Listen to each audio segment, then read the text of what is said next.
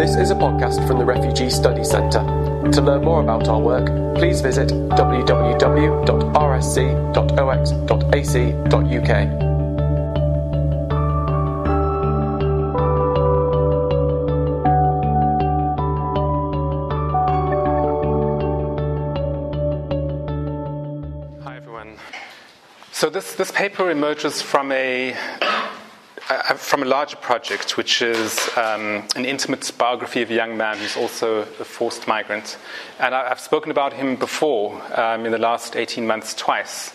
So some of you will be familiar with his story. Apologies for telling it again. It's, from a different angle this time, and I promise never to tell the story again after this at Oxford. um, so it's a young man called Asad Abdullahi. Um, and I met him in September 2010 when he was living in a shack settlement outside Cape Town.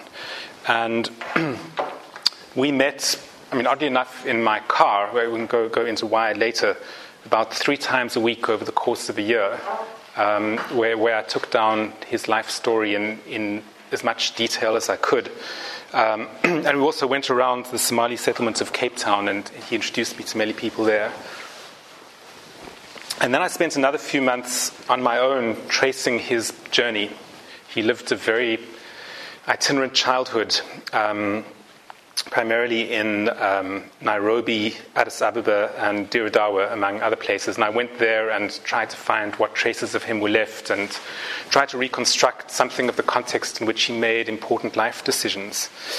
Um, and, and my, my preoccupation was the series of trajectory altering decisions that he's made during the course of his life. You know, why he made them, the role of inheritance of situation, the, the content of his imagination. I was particularly interested in his propensity for taking risks and why. Um, whether he had ends in life and, and, what they might be and how they changed. These were sorts of questions I was interested in. And I mean, among the many decisions he took or has taken during the course of his life have been how to align himself politically. Uh, he's moved through a great many environments, a great many political worlds. And in each one, the question of what sort of political identity to adopt was not set in stone. how to position himself in relation to the politics of the Horn of Africa, um, in relation to refugee politics, the domestic politics of the various countries through which he moved. Several options were always open, and, and I was interested in why he took some options and not others. Um, those were the sorts of questions that interested me.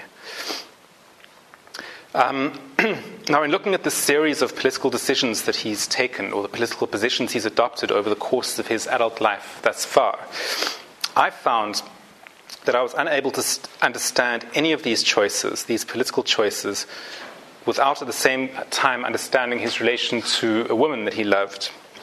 And, and this was, of course, a function of my methodology. I mean, I was writing an intimate history of a person, and I was thus interested in the woman he loved.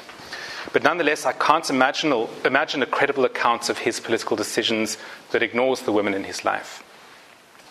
So there are, of course, old methodological questions at stake here. Where, where do a person's values come from? Um, how are they connected to his or her interests? Um, and, and, these are connected to a series of ontological questions about the relationship between a person's interior and, and the various social forces around him or her. And what follows doesn't tackle these questions head on, it's, it's really quite tentative and exploratory. So, to begin with the story of a person's life, or a particular way of telling the story, Asad was born in either 1983 or 84, he's not sure, in, in Mogadishu. Um, and believed until recently that he came from a stable and fairly prosperous family that had lived in Mogadishu for generations. Um, in January 1991, when war came to Mogadishu, it hit his family immediately and very hard. Um, his father disappeared. Um, his mother was, was killed in their home in, in front of his eyes. And he fled into exile with an uncle and other family members. Now, his, his, his recollections of his mother are, are quite extraordinary um, and are clearly a very important feature of his trajectory. He has no memory of her face and no memory of her voice. Uh, when I push him, the only visual memory he has is of the back of her head. She apparently had two plaits running down her back, and he remembers playing with her hair. But, but his memory of her is, is in a way much more powerful and ambient than that. It's way he expresses it is it's a feeling that she is inside him, um, that she is with him, um, and that in this place inside him, she loves him. And, and to put it in his words, I saw her at such a young, I last saw her at such a young age. The way she taught me, although I grew up an orphan, I still feel that, that um, what she was, I am today. I did not lose her despite her death. I'm not sure that, that words can describe what I'm trying to tell you. I mean that by the time I was seven, she had already made me. Um, and, and we'll come back to this mother inside of him again several times. Now, it was, it's a very, very eventful journey, and, and I need to rush through it and skip quite a lot of it, but he and his family were fleeing south towards the Kenyan border. And at some point in that journey, he was separated from his uncle and the rest of his family and was alone. Um, and in the town of Afmado, um, was surrounded at some point by various um, elder Ogadeni men and told them his name and his lineage and his, his sub-clan and his father's and grandfather's nickname. And, and, and through this naming was put in touch with a woman said to be close to him, a woman called Yindi, who was his father's sister's daughter, who he'd never met before. And they spent the next two or three years together. They ended up in one of the Dadaab refugee camps um, in, in, in, Kenya um, and, and lived there together for two years. At some point during this time, Yindi was, was called by a family member to the United States um, and was told that she had a place there as a refugee. And what she said to Asad is that you cannot come with me now, um, but I promise you that you will come later. Uh, they didn't understand the bureaucracy of, of the scheme. They didn't understand how it worked, but they knew that there was 12. There were 12 places for the family, um, and, and Yindi promised Asad that he would be among the 12. And in the meantime, she, on flying to the United States, left him in Nairobi, in Eastleigh. Eastleigh was filling up with, with mainly Darood refugees from southern Somalia. And he was placed in the care collectively of, of his Ogadeni subclan, the, the Ali Yusuf, um, who collectively occupied a hotel um, in the middle of Eastleigh called the Hotel Talech. And, and he spent three years with them, you know, from the ages of about 9 to 12 which was a strange time because, on the one hand, he was collectively looked after. He always had food in his stomach and, and a roof over his head, but he never bonded with any particular adult. He never loved anybody, particularly among the adults. And, and the way he talks about it, it was quite a strange, alienating time in which he was very rebellious and very difficult to manage and control. Um, finally, after three years, there was a call, but a very strange call from Yindi about what to do next she was told that it was, uh, it, it, was time for the 12 to depart for America, but not directly. The other 11 were all waiting very far away in the town of Dire Dawa in Ethiopia, and Asad was to go there. And the Ali Yusuf held council and decided what to do. And they were in a dilemma whether to let this boy go into the unknown or keep him in Nairobi. And they thought that the opportunity of, of a life in America was worth the risk. Um, and he was shepherded uh, by a middle aged woman uh, Ali Yusuf went to great expense to pay for her journey to go all the way to Dire where he was deposited on the other side, and discovered there that he was most unwelcome, that the family there had absolutely no intention of giving one of 12 valuable places to an Ali Yusuf boy. Um, he was estranged from them from the start. After a few months in Dire Dawa, the family moved without warning with him deep into the Ogadeni deserts, into the town of, of Werda, um, they stayed there for a few months, and one day Upton left, leaving him there, uh, all on his own, 12 or 13 years old at, at this stage. Um, just to pause for a moment about how he tells the story thus far.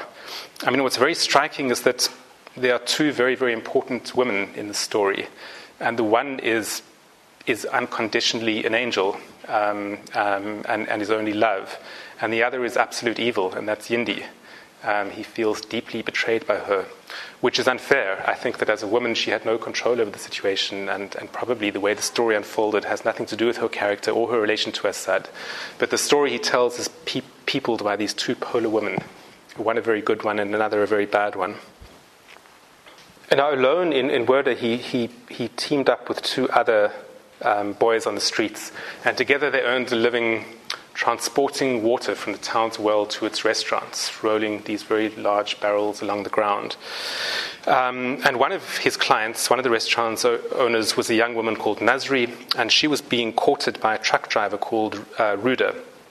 Um, Asad was very, very interested in this, in this romance, in this courting, became close to Ruda, and Ruda eventually offered him a place on his truck in the lowest position on the truck, which is called the Kurish boy um, which is really the spare hand on the track.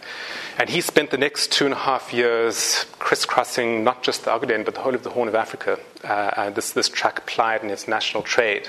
Um, he saw quite a lot of all the port cities in, in the north of the, of the Horn of Africa.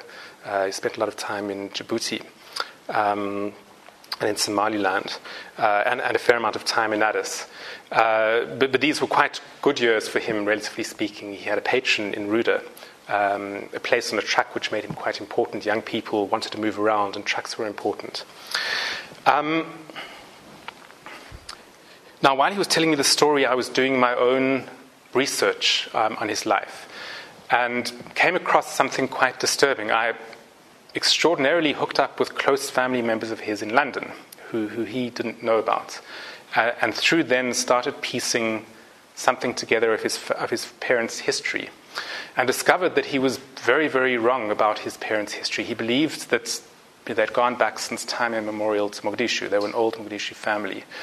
And in fact, what I discovered is that his parents had grown up in the Ogaden, in, in a province called Korahe, which he was moving through all the time, um, had married there, and had been refugees in the 1977 78 Ogadeni War between Somalia and Ethiopia. They were one of eight 900,000 Somali Ethiopians who had to flee at that time and arrived as refugees in Mogadishu probably about three years before Asad's birth.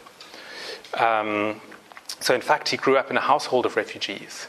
Um, and, and, from what I know of the experiences of Ogadeni refugees in Mogadishu in the early 80s, it wasn't nice. They were outsiders, they were close to pariahs, they were very much refugees. And I had this dilemma about whether to tell Asad this story, I, I felt that I, I must. It, it, it, had everything to do with him and very little to do with me, and it was my responsibility to tell him. But I was also troubled about why he didn't know, you know, why he spent so much time in the province of his parents' birth and not knowing it. It, it should have been quite simple to work out. Uh, he was absolutely obsessed with his lineage. He could, he could name the last 28 generations of his family on his father's side and yet he didn't know where they came from. It, it, it, must have been quite easy for him to find out. So I felt both trepidation in telling him and puzzlement in why he didn't know. Um, and I did tell him, and his response was to show a great deal of sadness. Um, you know, he said the thought that his parents were refugees like him made him very, very sad. The thought that history goes around and around, that generations of sadness get repeated, is, is unpleasant. Um, and he really tormented himself for having been lost at the time, for, for not having known um, that family was, was right there. Um, and in fact, he discovered a little later that his father was right there in Korahe, had taken refuge there, and, and was, had now died. But there were moments where he must have been a couple of kilometers away from his father. Um, and if only he had known, had only put his history together, um, would have lived a very, very different life, would have been reunited with family for, for better or worse, uh, and that he didn't simply because of his, his ignorance. Now, after telling him that in Cape Town, I came back here, and we didn't see one another for about six or seven months. And in that time, I'd look periodically at his Facebook page, which I guess is a a form of spying. Um, but what was, began appearing on his Facebook page were links to Ogadeni nationalist sites very, very militant ones. Um, images of men carrying AK 47s with a desert background behind them. Um, uh, really, various sites linked to an ongoing armed struggle, which has been going on since 1978 in the. And, and, and what seems to be appearing before me on my screen was Asad becoming a, a very militant Ogadeni nationalist.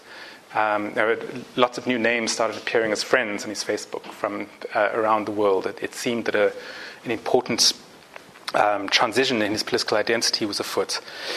Now, just to quickly say something about um, nationalism. Um, I mean, it's probably the most bereft and, and saddest nationalism imaginable. You know, Somalis Somali speaking people settled in the Ogaden probably in around the early 16th century. Um, very, very famously in, in Ogadeni nationalist ideology, they were bitterly betrayed by the British in 1898, where a secret deal was done with the Ethiopians, handing over the Ogaden to Ethiopia, and they became, in their language, a Somali limb amputated, um, living under um, foreign, foreign Christian empire.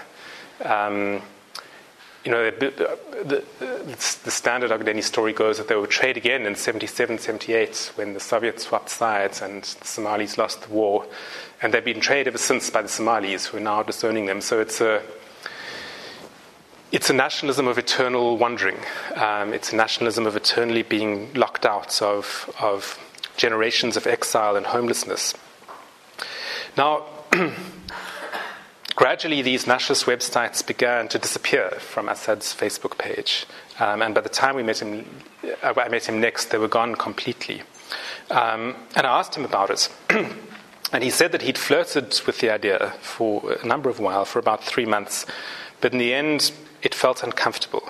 And, and, the reason it felt uncomfortable was that to become an Ogadeni nationalist and to embrace an Ogadeni heritage would be a betrayal of his mother. And, and why? I mean, essentially, he said that his mother is inside him and she would disappear if he became an Ogadeni nationalist. That's the way that he put it. Um, he, his, the very core of his identity was to be grounded, was to be in a grounded history. Uh, and that was emblematized or embodied in, in a mother in his head who was aground, who was, who was firmly there, unalterable. Um, so I guess what he's saying in less flamboyant language is that adopting an Ogadeni nationalist identity is not psychologically bearable, that he needs a grounding, he needs a sense of continuity, and he couldn't imagine this history as his own. but it's very interesting that he expresses this um, in terms of his solidarity with a woman and his love for a woman inside him, his mother. It's interesting that his groundedness, his sense of himself and his politics um, is so inextricably attached to, to a relationship with probably the most important relationship with the woman that he has. Um, and it also struck me then that as a man very, very concerned with lineage, um, and, and who, as I say, recites generation after generation of family, it, it really is a private lineage rather than a real empirical one. Um, uh, it, it is really, I guess, a projection of himself into the distant past and into the far future. Um, and, and, that's another important theme about his political identity that I'll return to later. Um, but to carry on with the story,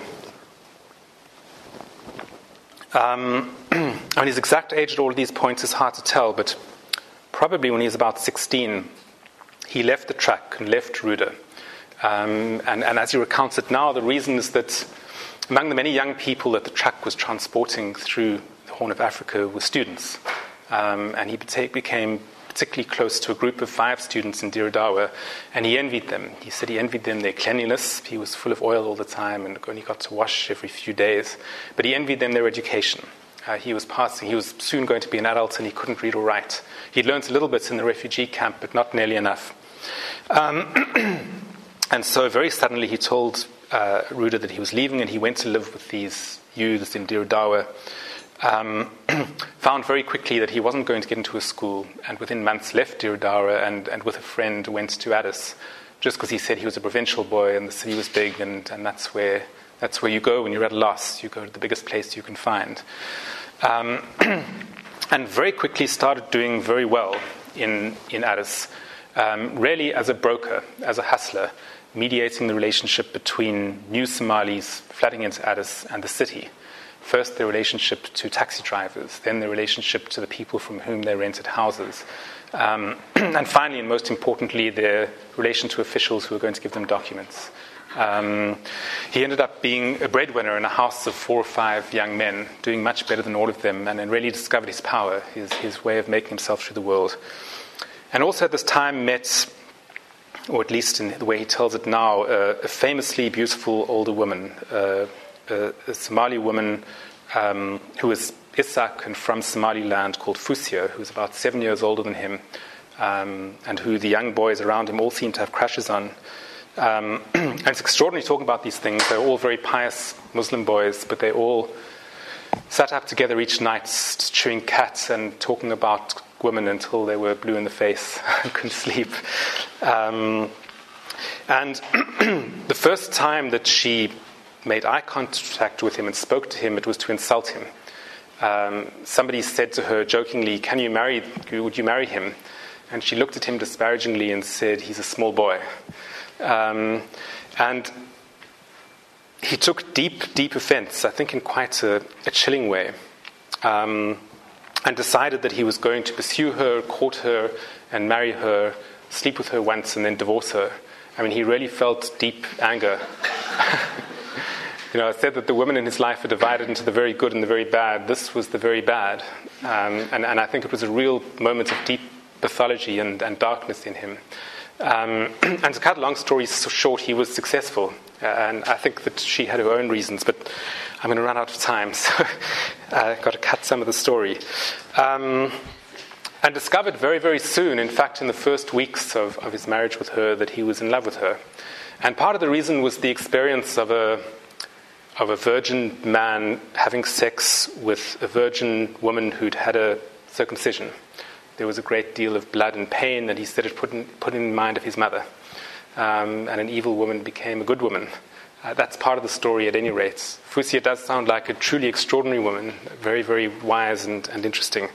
Um, and they'd been together really just a few months when Asad put $1,200 in his pockets and headed south to Johannesburg without the documents and not knowing how he'd get there. He'd been saving up to do this for a long time. Um, and he made a pact with Fusia she said that if in, in six months you haven't called for me, I will consider myself divorced. And so the clock was ticking from the moment this very uncertain journey began. Now, why did he leave? I think it's quite complex. I mean, one is that he was told that there were fortunes to be made in South Africa. There were Somalis moving through Addis, um, heading north. And the stories they told of South Africa were, were of easy money to be made very quickly. But there was a second reason, which is that he believes, at least in retrospect, that he saw which way the political winds in Ethiopia were, were blowing. Um, this was now just a year before 2005, before the elections that, that were lost, um, and, and, soldiers going onto the streets and, and gunning people down. And, and, he believes that he saw this coming. I mean, he believed that he had, you know, his wily skills as a hustler, as a middleman, included knowing stuff that was going on, particularly among taxi drivers. Um, and he, he, could believe that he began to read Ethiopian politics um, as a purely pragmatic skill, not as a moral commitment, and, and began to understand that an Ogadeni man in, in um, uh, Bole Mikhael, the uh, Somali district of, of Addis, he was in danger.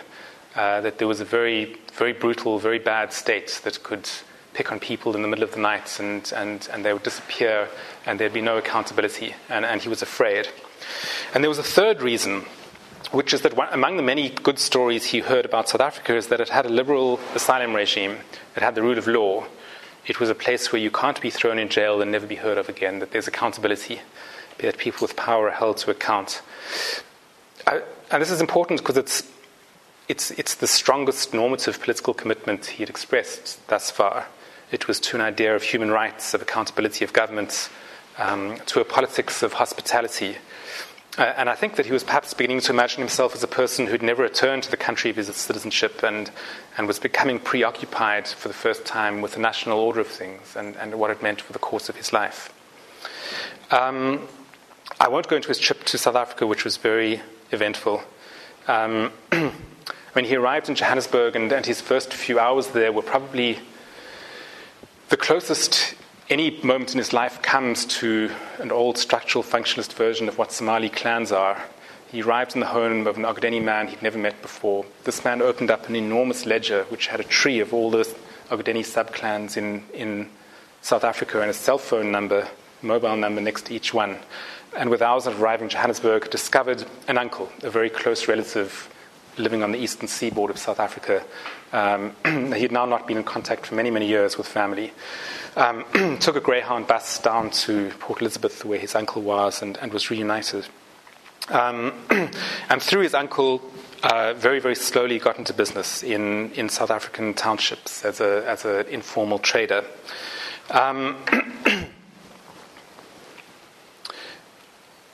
I mean, no sooner had this happened, no sooner had he got a job as a, as a shop assistant than his uncle was, was murdered in his own shop in, in New Brighton Township in Port Elizabeth by robbers, um, which was a, a, moment of terrible devastation of a finally founding a father figure and then losing him. Um, and he and a cousin, another Abdullah, uh, got together what capital they had and went into business again. I mean, this time in a very small rural hamlet in the Eastern Cape of South Africa. I mean, again, starting a what's called a spaza shop in South Africa, a general trading store, which immediately started doing quite well. And that part of the South African story turned out to be right. Uh, he was told the locals weren't very good at business, and if you had a uh, if you had good sense, you could start one and, and beat the locals, and it was true. By now, Fusia joined him with her own very, very dramatic trip to South Africa, and they had a child, and she was pregnant with another. and at this point, his cousin was murdered, and in the most insidious way. You know, a former employee who, who they'd fired several months before came to the shop one morning and with two other men and stabbed his, his cousin to death. And at that point, they felt quite comfortable in this town. It was small. They knew everybody face to face. They knew most people's names. They began learning about the connections between history, uh, between people and old family histories, and all this knowledge made them comfortable. But the moment this murder happened, the town very quietly and, and collectively turned against them. Um, the murderer was arrested. There was clear evidence. He was nonetheless released a few weeks later. He came into the shop one day to buy cigarettes from Asad. Um, and, and that moment that happened, living in that town became intolerable. But about what they do next, he and Fusia disagreed. Um, she said she's seen the writing of the wall, and, and, there is no safe place in this country, South Africa, for a foreigner, and she wanted to go back to Somaliland, or at very least somewhere in the Horn of Africa. Um, and he really, really didn't want to do that. He wanted to stay in South Africa. And his reasons, again, are very complicated, and, and I think there are a few of them, and, and they vie with each other.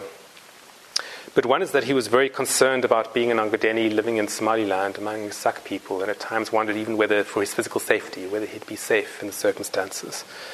I mean, more subtly, he was worried about bringing up Ogadeni children in Somaliland and wondering whether they could have a life there, a life of, of dignity, of full participation in public space, um, or, or, whether they'd be a despised minority on the margins. Um, it, it, didn't seem a good place to bring up Abdullah children.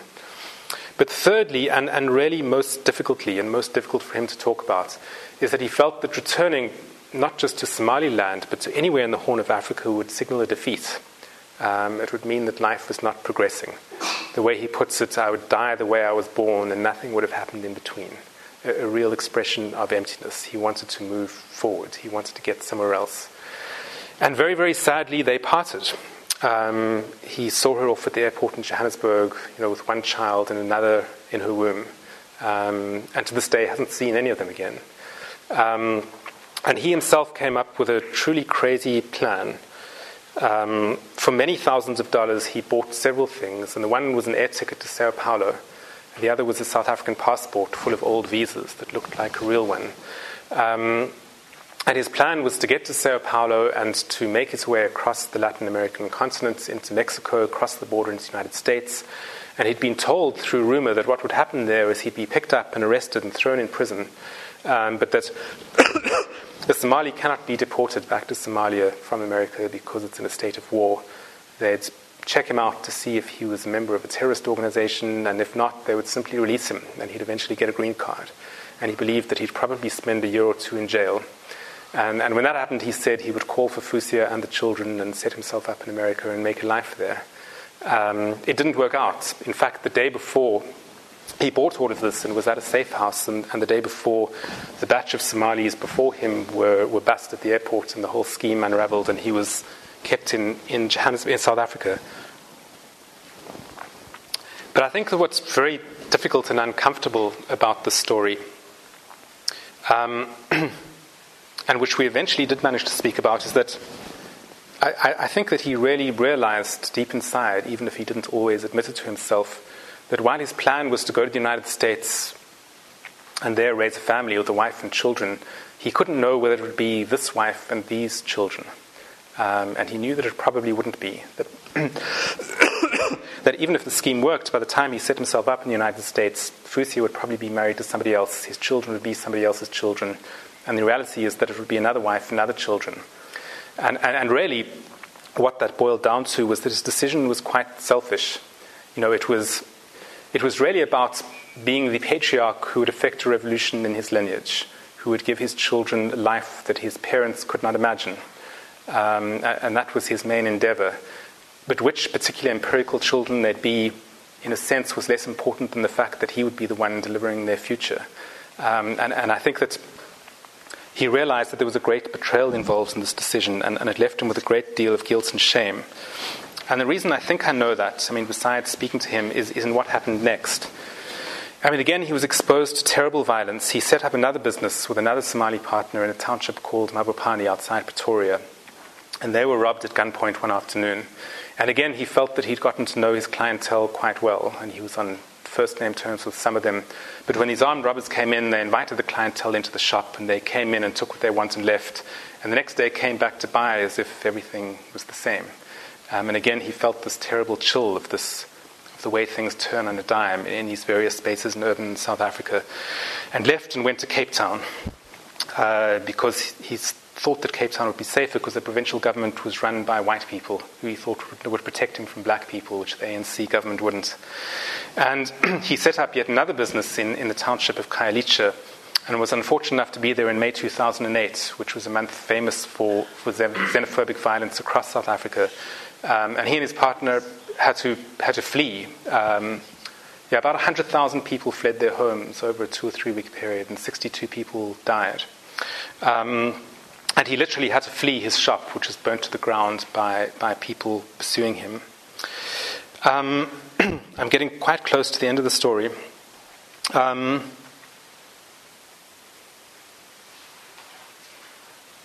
I mean, a number of things happened in the camp. I mean, out of all the violence that he'd experienced, this violence really did begin to unravel him. And, and the way he describes it now, he felt massive, massive remorse at this point about Fusia. And the way he expressed this was to say that she was extraordinarily wise, that she could read the future, that she knew that South Africa was not a place where you would stay, that, that you couldn't outcun it, that it was, it was um, there was no place to hide. She was right. And he wondered where she got her wisdom and why he was so incredibly stupid. And with this remorse came regression. Um, he felt again a child, you know, wandering through the Ogaden, not knowing that he was home you know, completely rootless. Um, uh, the way he put it, like a leaf that can just be um, swept this way or that by the wind without control over himself.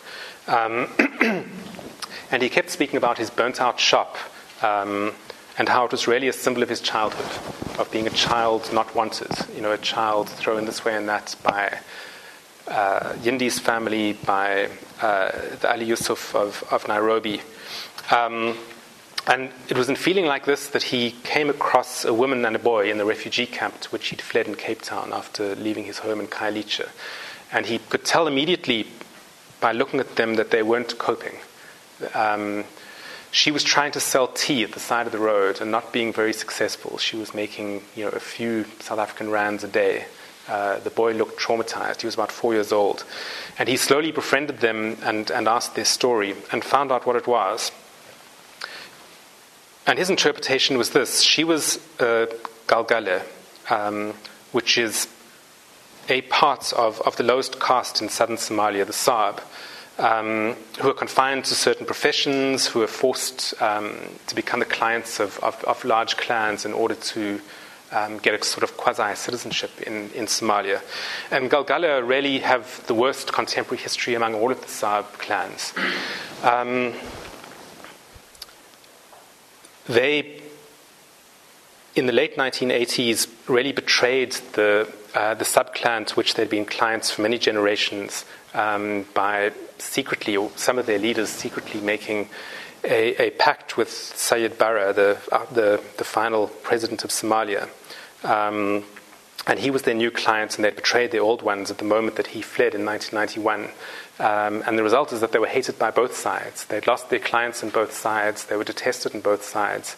Um, and most of the documents I've read about them have been in court papers, in asylum applications in this country and in Canada and the United States.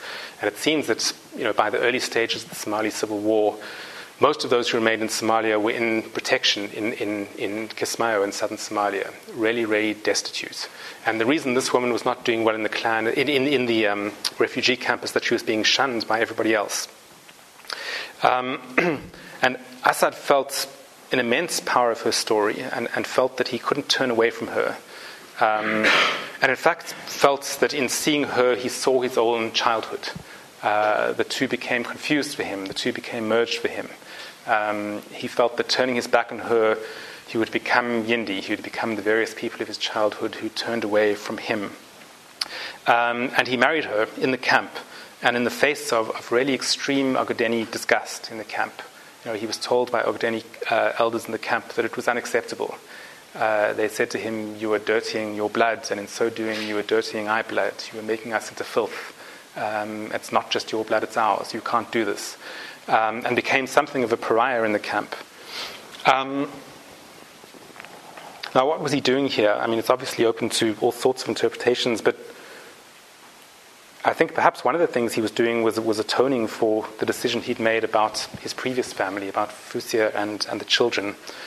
But, but perhaps more profoundly, I, I think that he was no longer coping, and, and, and the wounded child Asad who'd been shunned had returned and couldn't be wished away. And, and perhaps what he was doing was depositing this child Asad in another person and looking after it there. And in order to remain the adult Asad, the one who's in control, the one who can walk away the one who is not a child. Um, and so, in a strange way, I think that this very, very brave act, a brave political act, was, was in a strange way an, an act of survival on his own part. And it very much shaped his political trajectory from now on. Um, the, the, the, Somalis and, and other foreign nationals in the camps were declared internally displaced persons, uh, which meant that when things subsided, they would be reintegrated back into South Africa. And he and about another 120 refugees simply refused. They kept themselves hostage in a camp. Uh, the lights were turned off, the water was cut, um, and they stayed. They were evicted and they simply moved to some public lavatories across the road. They absolutely refused to leave. And Asad became one of the two or three people who were its leaders. Um, uh, there's footage of him in South African TV at press conferences. For the first time in his life, he adopted a, a public political position. And he did so really as a pater familias, as the protector of vulnerable woman and child in, in, in a very old and conservative patriarchal manner, uh, you know, to defend this new wife and child who he'd taken on um, and who, who had meant so much to his own identity.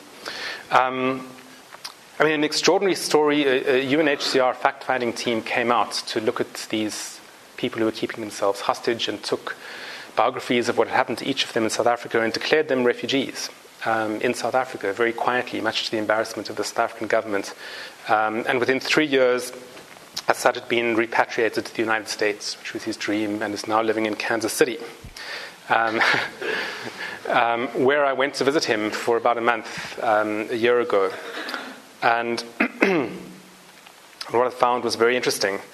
Um, I mean, if Asad was deeply damaged by this violence, I think that his wife Sadia is, is, is truly been rendered a, a, dysfunctional person by her biography. Um, she's living in Kansas City. She can't drive. She can't work. And, and most difficultly, she can't love her children. Um, they, they now have two children. And, and watching the two children's relation to their parents is quite disturbing. She can't make eye contact with them. When they cry, she leaves the room. The children are very, very close to Asad. And so he chose a damaged person, and, and damaged she is. Asad, when I met him, was working on a $9 an hour job um, parking cars at a car rental at the airport. And you know, he was earning a living and running his family, you know, taking the kids to school, taking them to the doctor, um, and, and caring for them emotionally, because he was the only parent available who could do that. And if he'd if he'd run into Ogadeni chauvinism in Cape Town, he, he ran into it much more extremely and brutally in the United States, where Ogadeni people will really have nothing to do with him for, for marrying a, a Galgale woman. Um, and when I met him, he was railing against this chauvinism. He was declaring the whole of Somali culture to be stupid. Um, and he'd have discussions with me about Somali narrative on Somali clan history and saying, what do Somalis mean when they say that the Galgale were not there 28 generations ago? If they were not there, where were they? They're, they're Somali, they've never been anything else. Um, speaking with great anger and, and great militance. Um, his project now is to become an entrepreneur in America, just as he was in South Africa, to make money, and he's beginning to. He's, he's become a truck driver and is quite close to gathering enough capital to buy his own truck and start a business. I mean, he really is an extraordinarily wily and entrepreneurial person. And his plan is to go and find those two kids of his in Somaliland and bring them with him um, and gather a family about him in America. And what is he gathering? Well, he's gathering a lineage and, and he remains with a sense that he is going to profoundly alter that lineage's destiny. And, and he speaks of 10 generations hence and what may become of them. You know, he said they, they won't know Somalia anymore. It'll be a foreign country. They'll be Americans. They'll hopefully be doctors or lawyers or IT specialists or whatever. Um, and he'll be long dead, but they'll be who they are because of him. Um, and, and, and he puts it that nakedly, that heroically. So he's building a Somali lineage, but it's really a lineage torn of any attachment to Somalia. I mean, Somalia now is just, it's prehistory, the way Asad sees the future. I mean, it's really just the material that, that it's Asad's project to change. That's all Somalia is now. And it's also Ogaden. It's got an Ogaden lineage, but again, it's, it's almost incidentally Ogaden because it's emptied of its Ogaden substance. And it certainly foregoes any identification with Ogaden history and, and renounces Ogaden pride. So these are the constituents of his political identity now, and it's an interesting and, and, complex political identity. On the one hand, it's very, very strongly shaped by a patriarchal her- heritage, and, and, is thus, albeit in indirect and complicated ways, is, is an offspring of an old nomadic history. Um, many of the patriarchal strains of that history are there in Asad now in Kansas City. But it's also a politics that's reduced heritage to the narrow confines of a lineage it's just about being Abdullahi. It's not about being Somali or Ogadeni. It renounces nationalism of all sorts. And it places enormous weight in the existential quest of, of the current extant patriarch in the lineage. You know, all this whole history centers on him. And last but not least, it's also a classic and very, very strong American immigrant ideology of self improvement. Um, that, that's very much um, a central part of the parcel. Now, I think that, well, well, certainly for me, I can't trace the genealogy of this identity without tracing his attachments to the string of women, to his mother, to Yindi, to Fusia, and to Sadia. I mean, they're all protagonists in the formation of his political identity. And, and his, his identity is really undetachable from the various ways in which he's been a son, a, a lover, a husband, and a father. Um, he is still young, he's about 30 years old and, and his political identity is, is most certainly not complete. Um, and I think that's important. I mean, history is strewn with cosmopolitans who became the angriest and most violent nationalists. I mean, in fact, so much extreme nationalism is led by people who have tried to infiltrate cosmopolitan environments but found themselves unrecognized there. It's a classic story of the history of nationalism.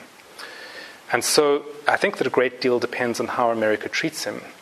And if it shuns him or if he fails there, he may well in future retreat into an Ogadeni or Somali nationalism. Um, there's the space for any human being to do a U turn and become something they've hated. And similarly, his relation to women isn't yet complete. You know, Sadia is, is a burden because she is deeply incompetent in the world. Um, and whether he may still need that incompetence as a kind of proxy for his own weak self is unknown. That may change. Um, so that's what I wanted to share with you. Um, you know, an entwined, two narratives entwined, one of a, very intimate and, and, personal history, and the other of a political history, um, and some sense of how I find it impossible to uh, disentangle them. Thanks.